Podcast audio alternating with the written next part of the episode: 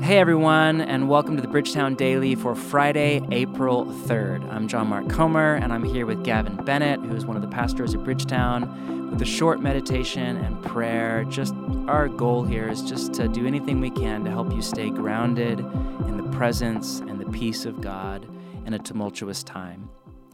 There is a paradox at the heart of prayer that is best captured by what we call the Lord's Prayer, our Catholic brothers and sisters call the Our Father, in the line, Your kingdom come, your will be done on earth as it is in heaven. That's Matthew chapter 6, verse 9.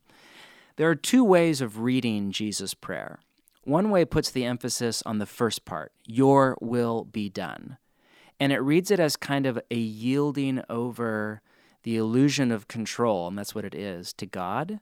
This is common in the Calvinist world. For example, it's Tim Keller's way of reading it in his beautiful book on prayer or in Ignatian spirituality, as in the mystic literature, which is kind of all about detachment, where you detach, where your emotional well being is detached from your circumstances and reattached to God and His presence and His peace. In this reading, it's a way of saying, God, just your will be done. I yield, uh, I let go, let come whatever may come. Just have your way in me. And we really need to pray this way right now. I've never been more aware of just how little control I have over my body and my health, over my future, over the future of our church and our city, over when we come back together as a church, over how dire the economic situation is or isn't. I just have little to no to zero control.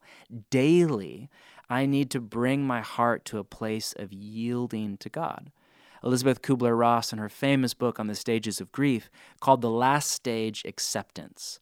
We're all kind of grieving right now, some more than others, but prayer is the best way I know to move through the stages of grief to acceptance, and then on the other side of that to joy.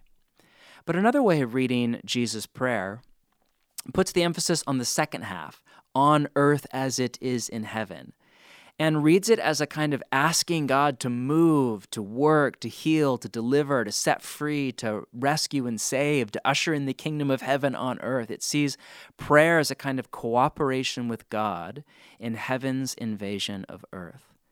This way of praying is less about the acceptance of what is, and it's more about action to change reality. We act with God through prayer to overcome evil with good. Now, which interpretation is right? Well, forgive my little Enneagram 9 wing, but likely both. Bare minimum, there is a place for both in prayer. We need to accept what is, and we need to act to change what is. We need to come to peace with reality, and we need to resist reality. My therapist calls this active acceptance if all you have is like action, like let's get this done, let's change things, then you become neurotic and a control freak and you manipulate people and you are full of anxiety. But if all you have is acceptance, like, oh, that's all good, then you can become lazy or taciturn or apathetic. The paradox at the center of prayer is a kind of active acceptance in our life with God. On that note, Gavin here wrote up a liturgy that he used a few days ago on Tuesday for noon prayer.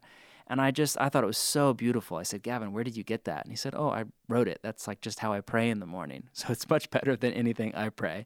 But I think it does a great job of capturing the both and of active acceptance. And I've asked Gavin just to not read his prayer, but to pray it.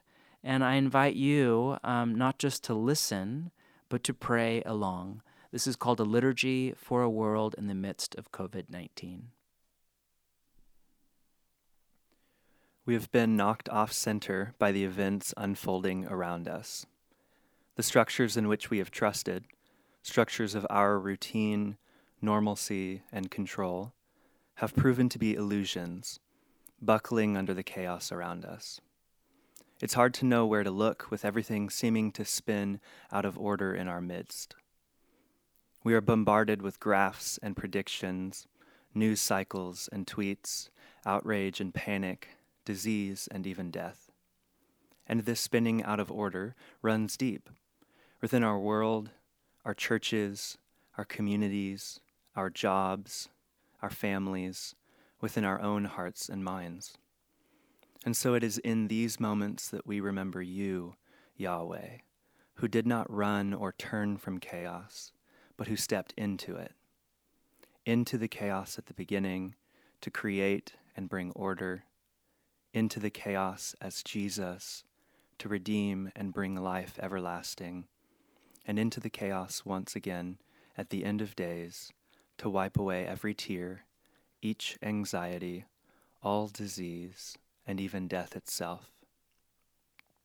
Let us look to you, O God, who did not will this disease, but who wills to end it. And as we look to you, as we look for you, would you be found by us, your people? Would you be seen by us, heard by us, felt by us, and known by us? Christ behind us, before us, beside us, above us, below us, and within. Hold our hearts, which are right now fearful, heavy, lonely, and tired, and bring us peace. O God who sees, step into our chaos once again. Bring health to the sick, bring peace to the afraid, bring hope to the disconsolate, bring comfort to the restless Bring light to those in the dark. Bring order, bring life, and have mercy on us. Thank you, Kevin. As we wait in that moment, as we gear up tonight for the Sabbath, for my family, or for most of you, tomorrow and Saturday, or on Sunday, as we move toward an entire day set aside to stop and rest and delight and worship. Just a closing reminder that the Sabbath comes in Genesis 1 as the Creator God's life rhythm to take chaos and make order. It's in that order, you know, the first six days of the week are focused on action, on work, but the last day is focused on acceptance In fact, in an ultra Orthodox Jewish home, there is no intercessory prayer on the Sabbath. It's like against the rules. Not because it's bad, but because it's a form of work. And on the Sabbath, all there is is acceptance and what comes on the other side delight and trusting gratitude and joy. So, tonight and in the weekend ahead, may you live in the paradox of active acceptance May you fight with Jesus the good fight of faith, and may you pray with Jesus I surrender, not my will, your will be done. May the Spirit of God set your heart free to come to peace with what is and to discover the joy of life with Jesus on the other side. Peace and love of Sabbath to all of you.